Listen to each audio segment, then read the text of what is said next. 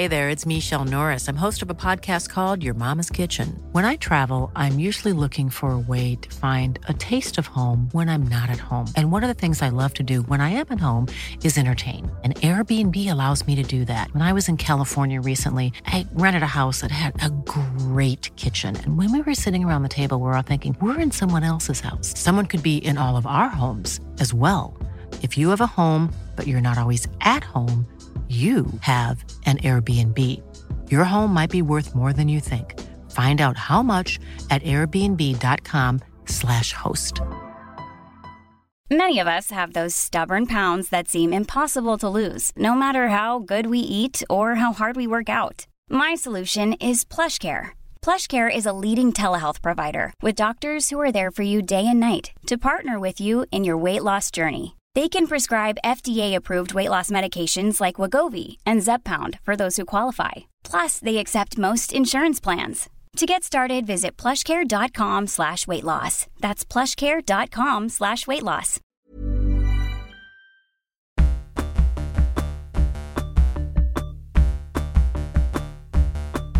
Hello, everyone, and welcome to our final episode of What's the Crack? We're going on hiatus indefinitely. We're closed for refurbishment. We're closed for refurbishment, and we don't know when we're going to come back. It all depends on Rob. So his Twitter is at Calder Rob. So just you know, bombard him if you want to know what's happening. No, I wouldn't. Is that it? I Is it- wouldn't hang on a response from my Twitter account. That's fair. But, But I'll Lindsay is going to Australia. Melbourne, Mel- number one city in the world to live in. apparently. Apparently. And I am going to Toronto, the number one city in the world to live in. Um, so I've already introduced who's with me today, Rob and Lindsay. Hi. Hello. Hi, and our end of term special is going to be on drugs in films. Um, so it's it's represent it's dr- drugs represented and its use in films. It's going to be quite a broad chat. Just going to have some loose chat, maybe some examples of films that we've seen and what what we're bringing in. But um, I'm sure we've all seen films with drugs in them. Um, Lindsay's shaking her head; she's not seen any films with drugs in them. Um, I'm going to name a few of the old golden oldies as we start. So it's uh, one of the first films with drugs in them was Frank Sinatra's Man with a Golden Arm. First ever recorded use of drug on film. no, no, no, no, no. no. one of the first. I'm not. I haven't got into that much research, but one of the first was Man with a Golden Arm, um, which was uh, with Frank Sinatra, who plays a card dealer who wants to kick his heroin addiction, and the drama with that. So it was. Uh, it obviously sparked a lot of controversy because it was one of one of the first. Uh, depictions of a taboo subject, which was heroin dependence. Um, I, I would suggest that um, one of the earliest films to uh, deal with the um, the nature of addiction was perhaps Nosferatu. what's that? That's like the original monster film. Vampire? About a vampire, right? Like Dracula, that kind of thing. Yeah. Why? What? Who? What is he addicted to blood? Well, I think there are there are overtones of the of the outsider and their behaviour which uh, doesn't fit with society, and uh, compelling behaviour and this view of them as a monster. But actually, when you get to know them, they're a, they're a real individual, a kind of a person, a compassionate um, individual. Um, Spoilers for Nosferatu. Yeah, yeah, really. If you, yeah, if you want to know what happens, When was put. that made then? We're eating popcorn. And the thing about the end of term special is we have no references or is- citations to back up what we're saying. This is our uh, USP for today. Well, was it in the 1940s, 1950s? I think it was like 1920s. Oh wow! Okay, so even before old. Reefer Madness. If you picture like a vampire man who's like bald and is like, that's Nosferatu. 1922. 1922, so it was like super early. Who doesn't know about film now? Not me. exactly. Um, yeah, great. That is one of the first then, or is it said Well, like don't under, That's probably a undertones? I've only watched I suppose there's something about it which is maybe they're reflecting a taboo subject by abstracting it through monsterism and through science fiction. Yeah. Science fiction often dealing with a lot of subjects in interesting ways and horror. So Well, then Reefer Madness came in the 30s, I think, which we've mentioned in a f- couple of our other podcasts when we're trying to go, "Ah, drugs, they're the worst thing ever. Um, that comes from pretty much Reefer Madness, which is an American propaganda film which uh, showed the Well, the spiraling out of control lives of people who took cannabis, going from murder, suicide to uh, ending up in madness. Um, I'm assuming shown to school kids. But yeah, but also considering the the compelling nature of that plot, you know, someone takes a substance, spirals into you know murder, madness, and and chaos. So it's quite a difficult film to get to the end of. I mean, it's a fairly it's a fairly dry watch considering it's taken some really really juicy storylines. Yeah. Um, Or for cannabis as well. When people actually try cannabis and realise that that isn't the spiral that they're going for, who are they going to trust? Do you think Reefer Madness was foreshadowing uh, Spice? Ooh. Spice Madness. They should Spice remake it. They're all about remakes. Hollywood now. Maybe they will. Great idea. Spice Re- Madness. Yeah, and chuck Captain America in. I think it could be a huge. Blockbuster hit. Spice Yeah. Madness on a plane. it's the film of the century. Ah, yeah. So sorry, are you Well- saying about the man with the cotton arm? No, no, I would just say that um, I guess we've moved on from those times and it's now super prevalent in films. How it's at least recreational use as well is in quite a lot of what comedies and loads of films just casually Yeah. being used. Um, but don't know. I think my point of discussion of have we moved on with uh, its depiction of dependence or addiction, and does it show it that well, um, or are there films that they do show it that well, and we have actually moved on from uh, drugs? Can I say something about moving on? Ooh, Just because of. do. Thank you. Yeah, I'm. So just a disclaimer is that I don't watch a lot of films or like to talk about films. So great to be here as ever. Um, but is um, Rob's is your thing about Reefer Madness that it's like someone takes a drug and then they go out of control and they've got like a Jekyll and Hyde style situation where they become a totally different person? Isn't that actually often used? within film still today like that someone takes a drug and then does some it's basically often used in films so, thinking about what Rob was saying about the film Reefer Madness, where someone takes a drug and they act totally out of character, do crazy things, um, you know, and basically become a different person. I think that's still used a lot in films as just a plot device. And a lot of films that I've seen recently, it's like um, someone takes some kind of drug. The other day, I saw the film Mindhorn. There's a popular film reference. Right. I've never, But- I've never heard those letters put together in that Yeah. way. even Okay, before. so this is like a new British film, and it's got Julian Barratt in it. Oh yes, Simon no, yes, no. I've seen, I've read the reviews. Yeah, Yeah. I'm totally all over that. Um, and there's some bit in that where someone takes some drugs and it totally like basically upends the entire plot of the film because they act in a crazy way and it's real like a plot device to move the film along.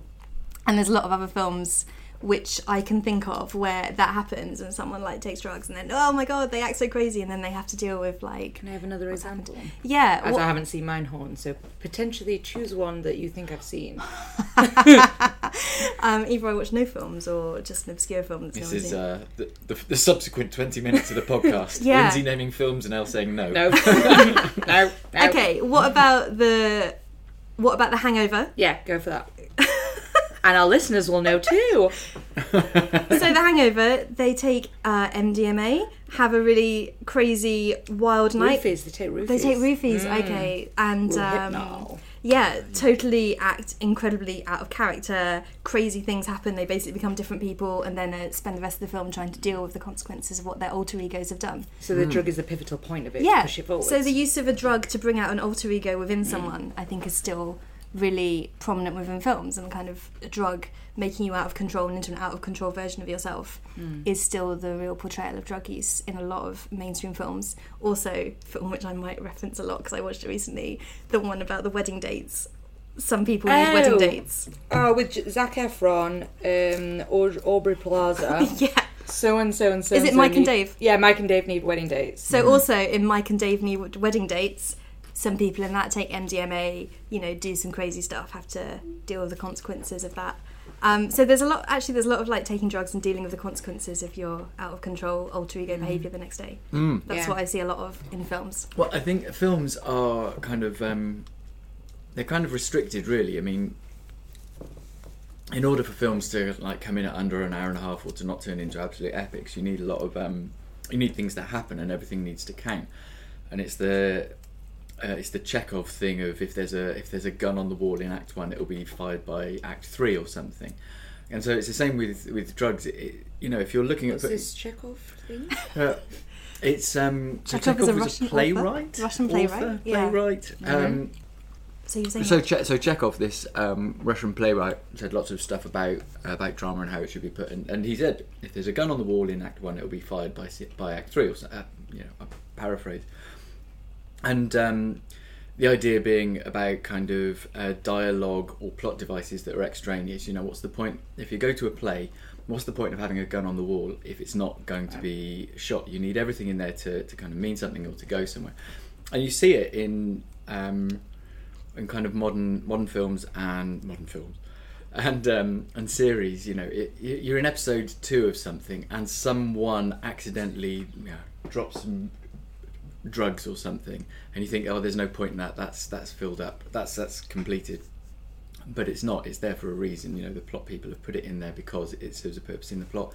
And when you're making a film, if you're going to have drugs in it, it needs to serve the plot, um, which means you're unlikely to get the kind of common um, everyday kind of tedious banality of, of drug use in a film because it has to serve a plot and it's that thing you know only one one in God, an awful big number a hundred or so only one in a big number Stats. very few people who uh, take drugs um, will have uh, really, really uh, quite crazy, life changing, uh, very, very harmful circumstances.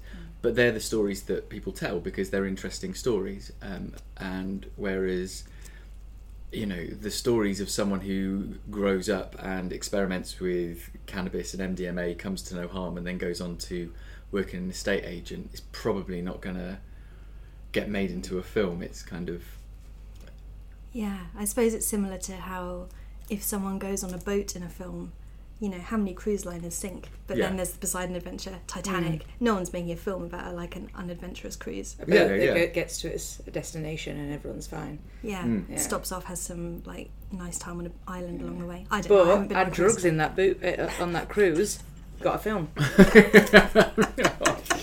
See, Yeah, I think that's a really good point. So, dr- the representation of drugs in film is n- potentially necessarily amped up because of the need for drama and entertainment mm. and exciting plot lines. yeah, mm. which you can get from dr- uh, drugs immediately. But you know what I mean? As in the the things that you see with drugs in in the media is the extreme. So you can put that into the film. I mm. completely forgot what my point was. It's a really good point, though. Great. but yeah, it just fits in what the media is saying. And film is a form of media, so it'd make sense that you would show the how drugs are shown in newspapers, radio, as it is in a film. But film studies is a separate degree to media studies, so it is also its own medium. Wow. got nothing to say about film. but here you are. My friend did film studies. In a recent survey of university courses, I found. Um, Uh, d- I was- uh, yeah, go on, I was going to say Human Traffic. Um, um, is a film from the 90s. Most of my films are going to come from the 90s, apart from Nosferatu, 1922. wow. Real spread. most of my films are going to be very light comedies from the last 20 years. because Perfect. That's all I like. Um, so Human Traffic um, is a film Maybe starring. 80s. Shall I go 80s? Go 80s. I'll go 80s or very modern. I've got some modern examples I can throw out the bag earlier. Anyway, Um, sorry, Rob. 90s and Nosferatu over here. so in the 90s, they made this film called Nosferatu. It's due a remake. like much things in the 90s, we thought we invented it, but turns out it had been done before. Um, no, there was Human Traffic, which is a film with John Simm and Danny Dyer, a very young Danny Dyer in it. Um, and it's just, um, it was quite trendy at the time and, and probably in, in hindsight lacking substance. Um, but it's a film of a group of young city people going out um, uh, for a weekend. It's just like Friday night, Saturday night. Um, they go out, they go clubbing, they take drugs, they go back to an after party. Um, they chat, they get lost, and then they wake up the following day and meet up in the pub. And that's all there is. There's very little kind of real plot beyond that. Um, but there was, again, I you know, I think it's very of its time, um, worth a watch. But um, it was one of the films that kind of just said, well, this is kind of how people experience those nights without without there being a massive the drama about it, without people kind of um, you know coming to massive harm or massive dependency, or without the drugs being used to propel a plot about uh, you know suicide or mental health or pregnancy. It was just a group of people um, taking drugs. I- It's it's worth a watch, but um, yeah, very nineties. So, kind of, unique in that. Like, Hmm. is it a boring film? No, it's a good film. It's got Oh. Dan, it's got Danny Dyer on. All it. right, yeah, sorry, my mistake. Danny Dyer and John Simm. so it's lacking substance, but not lacking illicit substances. Oh, tagline. I just choked on my popcorn. That's fair. Um, that's understandable when something as hilarious as that was said. Uh, yeah. okay, I've got a question then. To- What do you what do you think people learn from drugs in films? We might have already answered it within something else, but as in if you were just watching films and you'd never taken drugs in your life, what do you think we learn from it? Because I'm thinking in my head when I'm like, if you're watching, I don't know, Train Spotting or Wolf of Wall Street, when it's all like Wolf of Wall Street, yeah, when it's just like the extreme, and I'm mm. just like, if you had never, I don't know, if that was the first film that you saw about drugs, you'd be like, what is going on? In Wolf of Wall Street, they manage a really successful business whilst taking a lot of That's drugs. true. The functional, the Yeah. functional, which probably takes us on to Smashed. Lindsay, you can talk about Smashed as well because Smashed is a really good film. It came out in 2012 and stars Mary Elizabeth Winstead and Aaron Paul. Aaron Paul from the Breaking Bad series, aka Mary Um, Elizabeth Winstead from 10 Cloverfield Lane. Oh, beautiful, brilliant. Yeah, I haven't seen that yet. Watched it the I really want to see that. Yeah. Um. Anyway, it's a great film because I think it shows. Um, you're looking confused, Rob. Have you seen it? No. 90s. They are. yeah, 90s and 90s. Nosferatu. It's 2012. I'm, I'm sorry. Uh, you were, you were going to borrow it off me though. Sorry that I didn't lend it to you. It's okay. mm. I'll just look stupid on the podcast. Ah, my mission is complete. It'll be a quick one. It's fine. Um. But anyway, Smashed is about um function uh, someone functioning with alcohol dependence, someone quite young, um, holding down a job as a teacher and a marriage and also a social life. Although Lindsay's smiling because she doesn't then therefore hold it because she's you know spiraling slightly. Um, but it's kind of.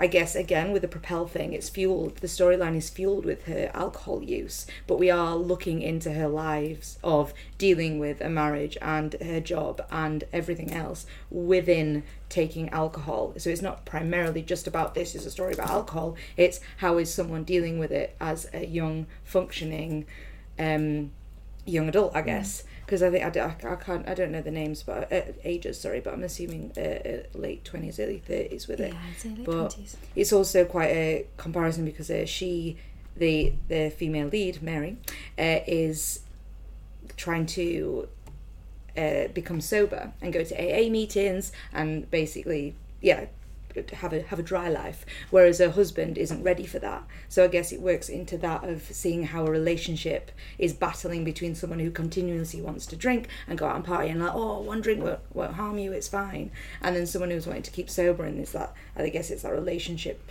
that is quite damaging to it. But I think it's a really good film and I think it um, shows it quite well.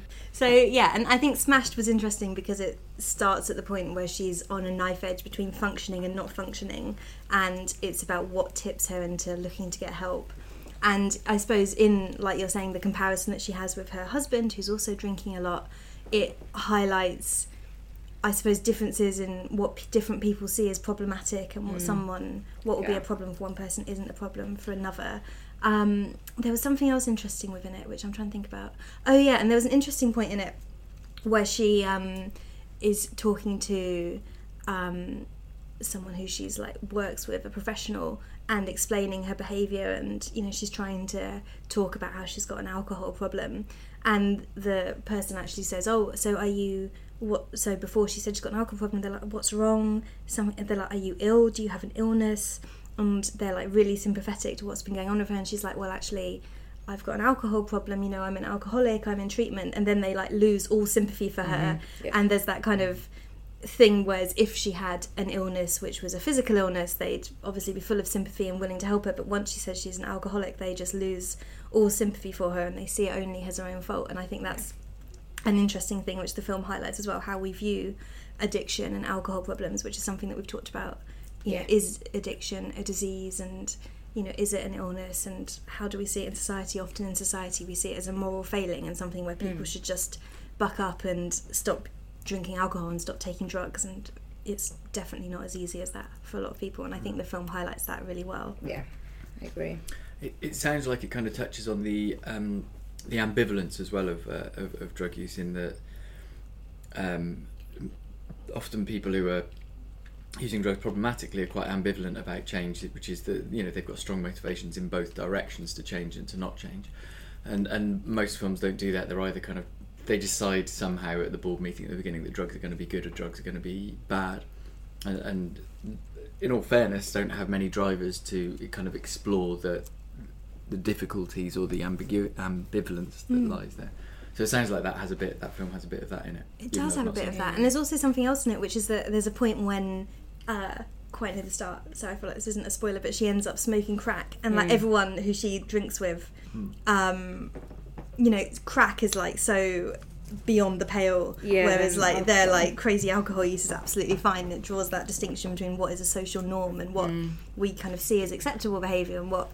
Uh, even though they're like continuously drinking alcohol, Yeah. and she's just like this one time One time smoked crack, crack, which yeah. you know wasn't a great health move, but they don't they see that as much worse than their mm. like continual and ongoing like mm, alcohol yeah. abuse, and that was interesting as well. Mm. But I think you're right about the way that films portray it's either like it's either like a good thing or it's fine, and if the film is like aimed, I think generally if a film is aimed at young people and is like trying to be cool, it's like hey, there's some drug use in this film, and it's no real big deal, just people having a crazy Well, time. Uh, and, and on the other end of that um, um, continuum, you've got um, films like Bad Neighbour that, that take a, a kind of committed glamorization of um, of drugs. You know, I mean, it's it's cartoon, and um, I don't particularly object to it as a film, but the, you know, the, Which film? Bad Neighbours. Oh, Bad Neighbours, sorry. with Zac Efron. Yeah, when you Yeah. said cartoon, it, it put me off. Uh, as in, Yeah. it All threw me. I was Yeah. like, what? Another Um, film with Zac Efron, of course, is uh, Mike and Dave Need Wedding Cakes. Great to just really look at the back We're catalogue really of Zac Efron in this. giving Yeah. examples of great films in this podcast. Yeah. Later, Hairspray. yeah. Sorry, so Bad Neighbours. Well, towards the end, they, they, you know, there's there's lots of drug use. There's lots of cannabis, u- uh, cannabis use and mushrooms and, and things. Oh, because it's got that guy in. Mm. Seth Rogen, who makes like taking drugs in films like is his USP. Yeah. That's his thing, Yeah. which he does. Um, and at the end, there's this kind of, you know, it all spirals out of control. Not out of control, but it all spirals to the point where they've kind of got these big um, wheelbarrows full of weed that they're trying to smoke as much weed as possible. And it's it's cartoon and it's not meant to be real and it's not and it is silly. Um, but there's certainly a, a glamorization there of kind of let's you know let's take as many drugs as we possibly hmm. can. Sounds glamorous. Nothing says glamour like a wheelbarrow. Wheelbarrow of cannabis. They Yeah. had very manicured nails. and lawns. Yeah. Bad neighbours. Yeah, yeah. yeah. But yeah, as in, that is the other extreme of it, like it being casually being put in, as in just a thing that I guess university students or you know college students uh, would do, just take it quite um, on the regs. Um, another great example of a film. Um, Great example of a film. This could be anything. oh gosh, sorry. Um, Sis- Sisters with Amy Poehler and Tina Fey. Because um, again, that was just uh, they wanted to recreate this great party, and it was going to be great if they had drugs there. And they had the drug dealer to come in, who was John Cena. Um, and it was just, you know, it would be a great party if they had drugs. So it was also a thing of let's recreate and have some amazing times. But you know, no one takes drugs and it's fine. But if we want to have a great party, then we've got to, you know, have weed and do MDMA. Yeah. And I feel like there's something else in Sisters with Tina Fey and Amy Poehler. Mm. So Even though you've seen no films.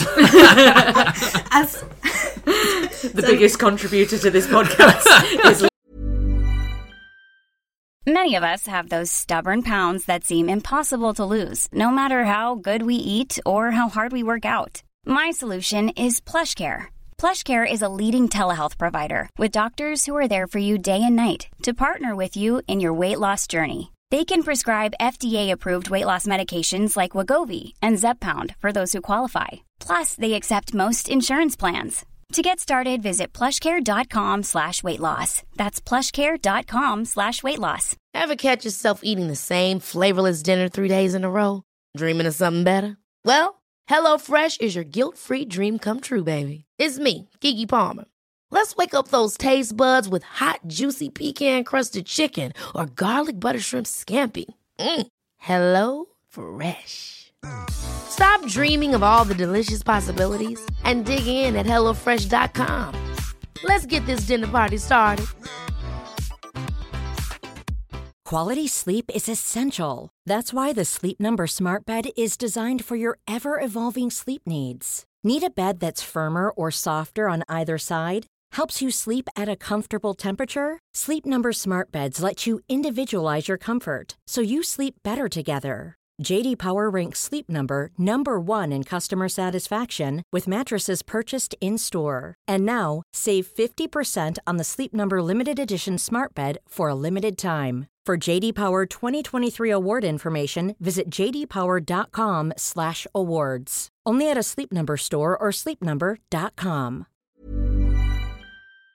Lindsay, who doesn't watch films. Every film. I watched that last week. Okay, so I'm a closet. I pretend that I don't watch films, and then I stealth hit people with my insights. That's your USP. I uh, I hate films and discussing films. Secretly online doing a course in film studies. That is not the same as media studies. Yeah, absolutely not. Um, so the other thing with Sisters is that in the film, Tina Fey and Amy Poehler play two very different personalities, and I think there's something in that about Tina Fey's character is like very used to taking drugs, and whereas Amy Poehler's character more against it. Is that mm. what I'm? Am I remembering Yeah, that correctly? yeah. And I think there's something about how in films drug use is often used as shorthand for personality mm. and mm. um, for a personality type it's like they will show a person it'll be like this person smokes weed and you kind of get a real you instantly have like a shorthand for how for what that person is like or you know this person is an alcoholic or i think often films put in addiction problems as well just kind of as a little oh and this person also has an addiction you know additional yeah so whilst drug users use is used as shorthand for personality, I suppose that is borne out by the research evidence because things like sensation seeking, impulsivity, novelty seeking are personality traits, you know, psychologically mm. identified personality traits, which tend to be associated with people using drugs. So whilst it can sometimes feel a bit like lazy shorthand for what someone is like, you know, there is certain um, traits within people which predispose them towards drug use. So And evidence research behind that, I guess, that they can use. yeah, exactly, and evidence research behind that. So maybe that is a seemingly lazy but actually fair thing to do in films. so carry on. Yeah, Rob, you've got your hand up. Would you like to speak, Rob? Um, so no, I, th- I think that's a really good point. And, and there's one, you know, one of the kind of I, th- I think's laziest but incredibly effective um, tropes for kind of using drug use as a personality is cigarettes, isn't it? You know, you get someone, you get someone who smokes, and it is used as a. That it was really used to kind of quite. Um, yeah, the effect was quite commented on it in Mad Men. You know, it was all all the press was about how much these people smoke, and it in that context, it was pointing towards an era, towards uh, kind of an, an era of work, uh, a kind of nostalgic view of these things. And I think uh, increasingly in modern times, when you know smoking prevalence is going down, you have uh, the smoking person. It's that kind of devil may care, doesn't care about their health. It's you know it's still the Marlboro man, isn't it? If you want touches of the Marlboro man, you give your character a cigarette, and um, you know it shows that they're a little bit wild. And I think it's a really lazy trope, and I think it brings up some really interesting issues about drugs in film because there's been quite a lot of studies on the effect of, of smoking in, in, in film. I have a, like a personal gripe with um, smoking as this really anti-establishment behaviour in films because obviously when you're smoking you're just constantly giving money to a huge corporation. That's, uh, Yeah. yeah, I'm so anti-establishment, yet I'm consistently having to pay a lot of money to a very large corporation and very capitalistic organisation because I'm so anti-establishment Yeah. and such a rebel. So that's my personal gripe with smoking. Yeah, yeah. Sorry, Rob, you probably had some more things to say, No, but no. definitely put that. in Well, the I'll just quick. uh, well, isn't it? I need to find that, and the, that this will be research that I'll put in for evidence. But there's, um, I think it was the production studios or films that didn't have enough money would put smoking in their films because the tobacco industry would provide money for advertising within films when it was, I think, when it was allowed or something. Actually, I should probably find a reference for that before I say it. But as in, I the cheaper films would have more smoking in or the, you know the, the lower budget film would have more smoking in because it would be funded by the tobacco industry which is quite interesting i think. So films are advertising. yeah it is an advertisement anyway. Yeah a form of i reckon. There's there's some there's some good evidence um, about the association between um, smoking appearing on screen and people, certainly young people, initiating smoking. Um, and I think that that that raises some really interesting questions about you know about the tobacco industry, about uh, smoking in films, but also kind of those questions extend beyond smoking and, and to drug use. You know that people use people use drug use as tropes and they use it as character devices and as, as film devices. But there is, you know, to what extent is there a responsibility for filmmakers?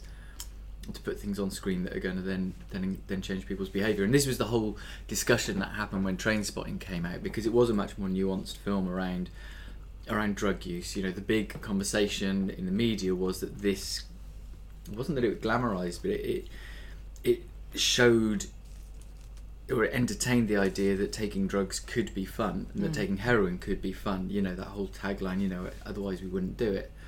Um, and that was a, there was a massive uh, debate at the time about whether this was a responsible thing to show or an irresponsible thing to show.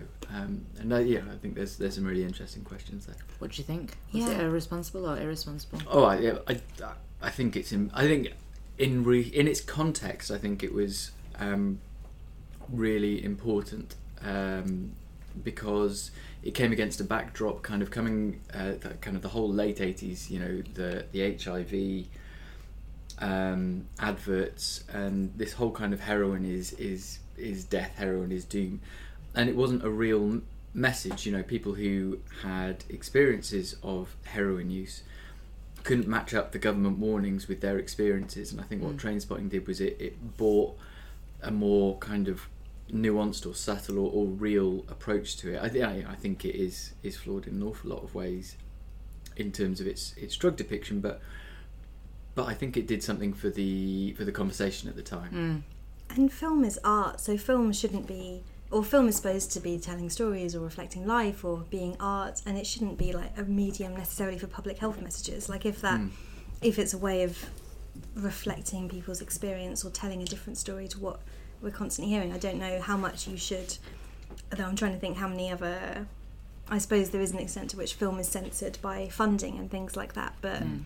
yeah, it's, yeah, I don't know. I don't know if film should necessarily be the Yeah. medium through which we're trying to regulate people's public Yeah. health. Like you should, Yeah. hopefully, you'd be doing a good enough job of putting out the health messages in society that people can watch a film and go away and not have their health. Plus, you're still kind of like very restricting your audience who's going to get that public health message. It's someone who is wanting to go to the cinema to see that specific film. So you're still only, I guess, targeting a very specific person with that public health message. So do you think do you think there is an argument for um, uh, putting an age restriction on films with cigarettes? Did that come in recently, or is it, is that one of is, is it a, a current debate? Oh, having just said that film is art, yeah, I'm quite pro that. What pro that you should have an age restriction on it? I think so, yeah. But then, come? well, I don't. Mm, maybe not. But then, are you going to bring in films that have alcohol use also have to have an age restriction? Like, why is that already the case? No, I don't think it is, and that would wipe out so many films. Uh, Titanic. Go on, going straight up from a 12 to an 18. Yeah. Um, yeah. That would rewrite the course of cinematic history. Yeah, exactly. do, you, do you mean age restriction as in 18? Um, no, Probably I, not 18. it's probably it's probably not eighteen. It might even be twelve or something. For but- American audiences, are. I don't really know how the film's different. Yeah, I don't know either. Um, But as in, if it was 12, it'd be confusing if there were cigarettes in a U or a PG. Oh no, maybe a, a PG well, is certainly in the Little Mermaid, it would be. Yeah, that's what I'm thinking. I don't know. I don't know how many to wipe out. That's I'm what trying I to think mean. how I much think we might alcohol need use to edit is in this out Disney 'cause we don't know enough about it. Yeah, but no, but I think that's yeah. I just don't know. But to me, it feels like yeah. Mm, I don't know. Probably not. No, I don't think so. Hmm. I think people can cope with seeing stuff happen. But, But, then, yeah, but then if, if, if someone was injecting heroin, that would be you wouldn't want that as a you. that's true. Actually, you're right. That's really like that's really um, shifted my view. Um, yeah, I don't know. Uh, but I think, weed, I but I think there's something about the difference between drug use in films and tobacco use in films if Mm. there's this tobacco industry involvement in films because then there's a line between it being something which is relevant to the character and to the plot Yeah. or something which is It's a subtle accurate- yeah accurate. is it a way of just advertising some a product to younger people and i think that's the delineation which is difficult to make with tobacco and alcohol but which is easy to make with mm. illicit drugs because there isn't at the moment an industry behind illicit drug Yeah. use. Although it would be something mm. important to consider in policy change around cannabis, Cannabis, use yeah. and other things like that. What level of involvement they're gonna of advertising and That's a good point. It's a So- big conversation at the moment, isn't it? Do you, do you want big cannabis in the same way that you've got big tobacco? Which, um, for me absolutely not. No. But And I think that's just as a health America's researcher and bigger. addictions researcher. bigger. bigger than it. I think Yeah, tobacco sta- doesn't have enough hold on society, if you ask me. Sorry, Al, what were you gonna say? No, just like I think what in the states because of their differing policies, potentially they could have that role. Obviously, not as big at the time, uh, uh, now because obviously alcohol's massive. Um, but potentially, but like other countries, what with Canada bringing it in, I don't think they're well, they're very public health focused and stopping youth use, very focused like that. So I don't think they'll be going down that road. But I don't, yeah, I'm hoping that not a big cannabis because that's not the idea that we want. I think um, with um, Canada, it will be interesting what happens anyway, because I know that smoking is very unpopular amongst young people Yeah. in Canada. And so I wonder what their rules are around films and smoking there. But I Mm. think there's often something in films about um, just moving the conversation on entirely because I feel like we've probably run out of things to say about policy. So I feel like there's often something in films which, which is rarely depicted in films, but you kind of see through the subtle like shifting of what drugs are featured in films, like Yeah. MDMA suddenly becoming very like mainstream in comedy use, like through films that we've already mentioned that I'm not going to mention again, but like modern films. Let's get high and party. yeah, let's yeah exactly. but there's also in um, 21 Jump Street, the 21 Jump Street remake, which actually is an entire drug plot where they're trying to track yeah. down the source of this like new drug which has emerged, novel psychoactive substance, things like this, um, where they go into the school and this guy is like smoking and trying to be cool and all the young people in the school are like sorry smoking isn't cool anymore. Yeah. and they hmm. think this guy is a massive loser for smoking whereas that's like the traditional image. I think maybe films are sometimes keeping up with modern times depicting like differences in attitudes towards drug hmm. I don't know what you guys think. No, no. I don't think film gonna- queen over here. I don't think we're going to solve the does art reflect life or life reflect art. You don't think we will that's what i came in here for as soon as you mentioned chekhov i was like we're solving that today Set my time for 50 minutes. We're gonna solve it. It'll be done. I think it does reflect it. I think it does definitely. yeah so think maybe it there'll be moves less on with smoke so maybe there'll be less smoking and stuff like that in Yeah. films as you know young reckon people so, yeah. are dropping smoking but then young smoke people are also supposedly Or maybe vapes will come in. E-cigarettes will You be more see, prevalent in you it. do see e-cigarettes coming up in Yeah. films and series these days. I mean, I think it'll be more to reflect it.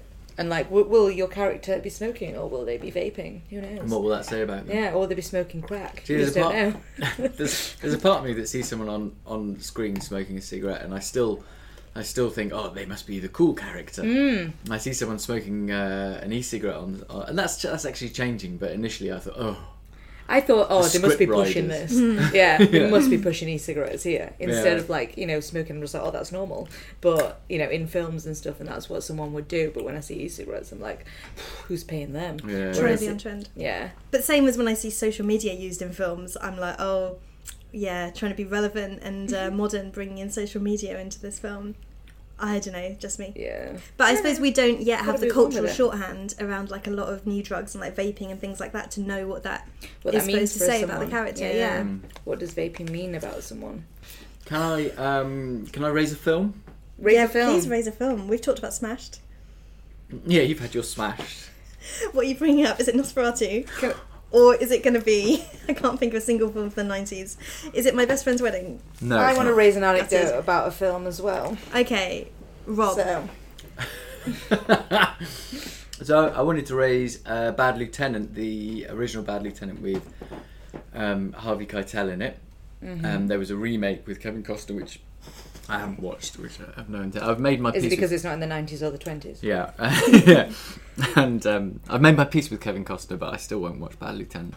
So the original Bad Lieutenant is this film about um, Harvey Keitel is this very, very corrupt, very, very, very corrupt cop um, who wanders around. Um, he, he takes drugs. He does corrupt things, um, very corrupt things. He's a, he's a bad lieutenant.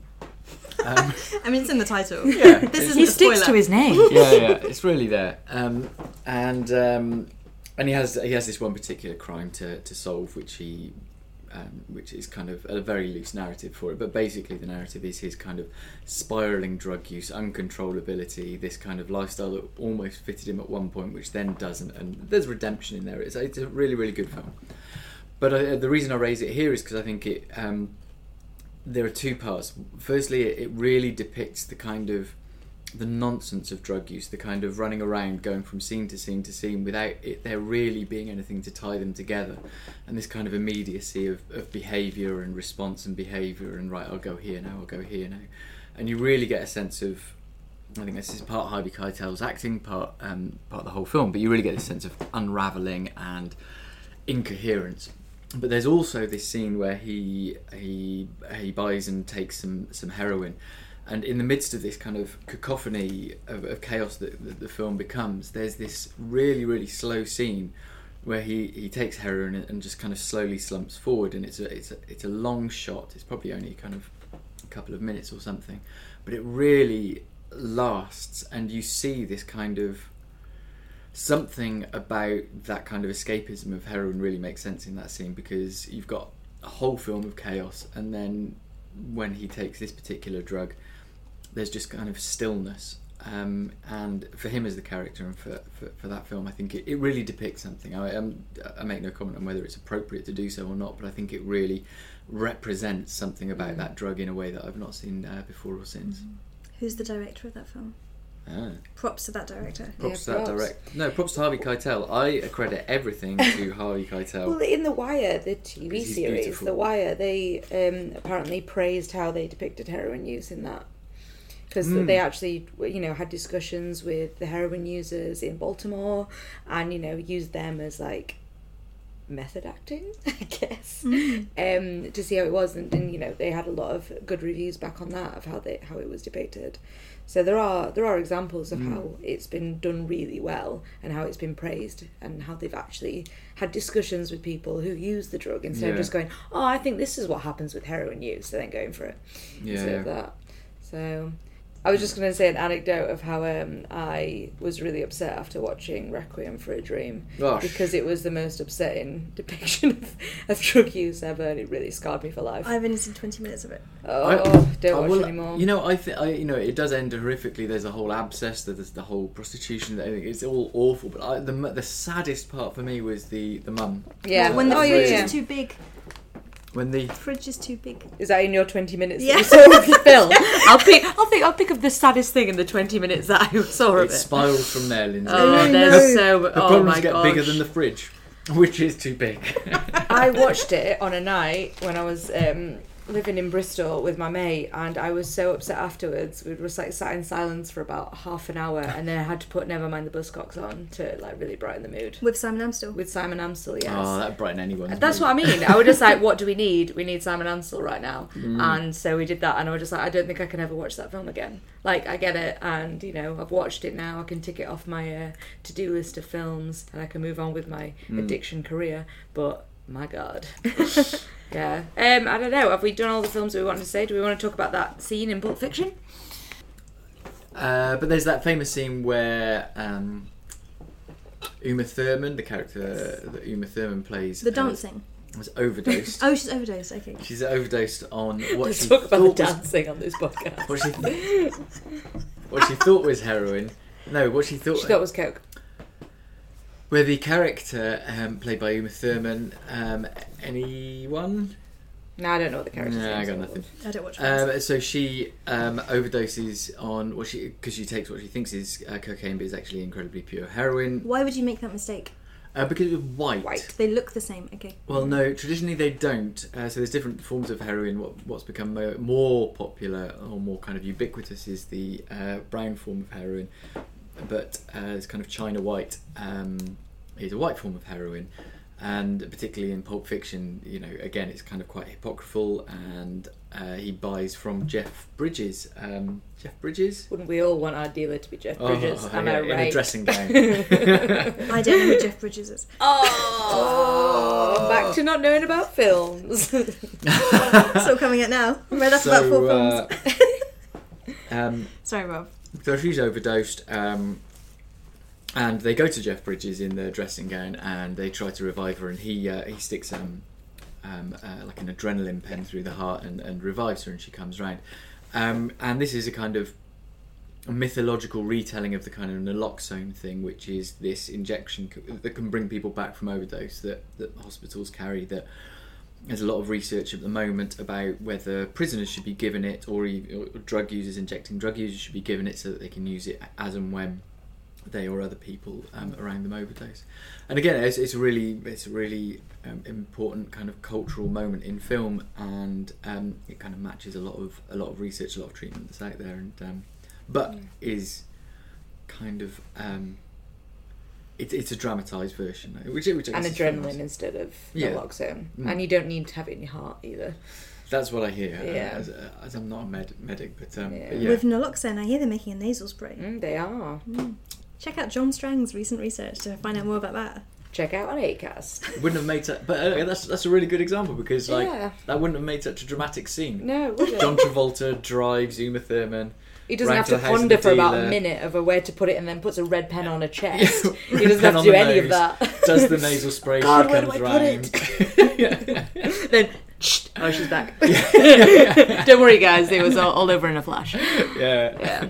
Okay. Another example of life ruining art. Research ruining art. Um, okay. Thanks for listening to our final podcast for now.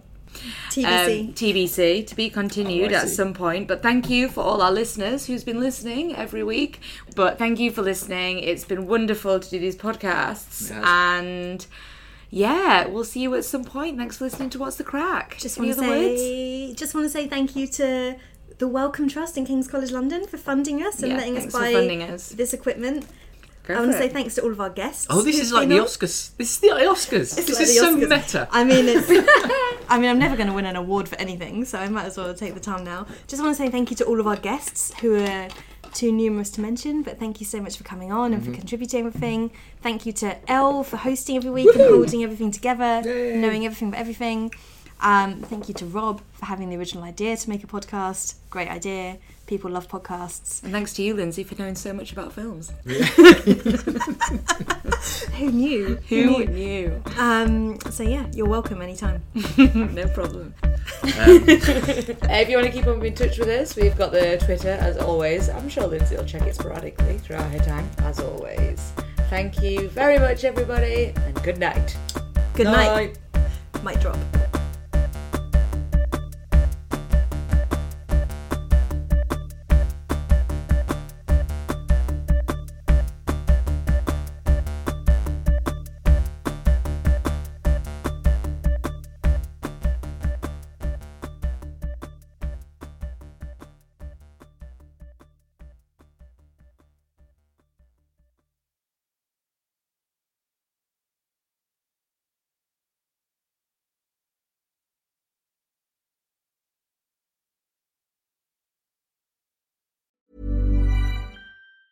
Hi, I'm Daniel, founder of Pretty Litter. Did you know cats tend to hide symptoms of sickness and pain? I learned this the hard way after losing my cat, Gingy. So I created Pretty Litter, a health monitoring litter that helps detect early signs of illness by changing colors, saving you money and potentially your cat's life. Pretty Litter is veterinarian developed, and it's the easiest way to keep tabs on your fur baby's health right at home. Go to prettylitter.com and use code ACAST for 20% off your first order and a free cat toy. Terms and conditions apply. See site for details.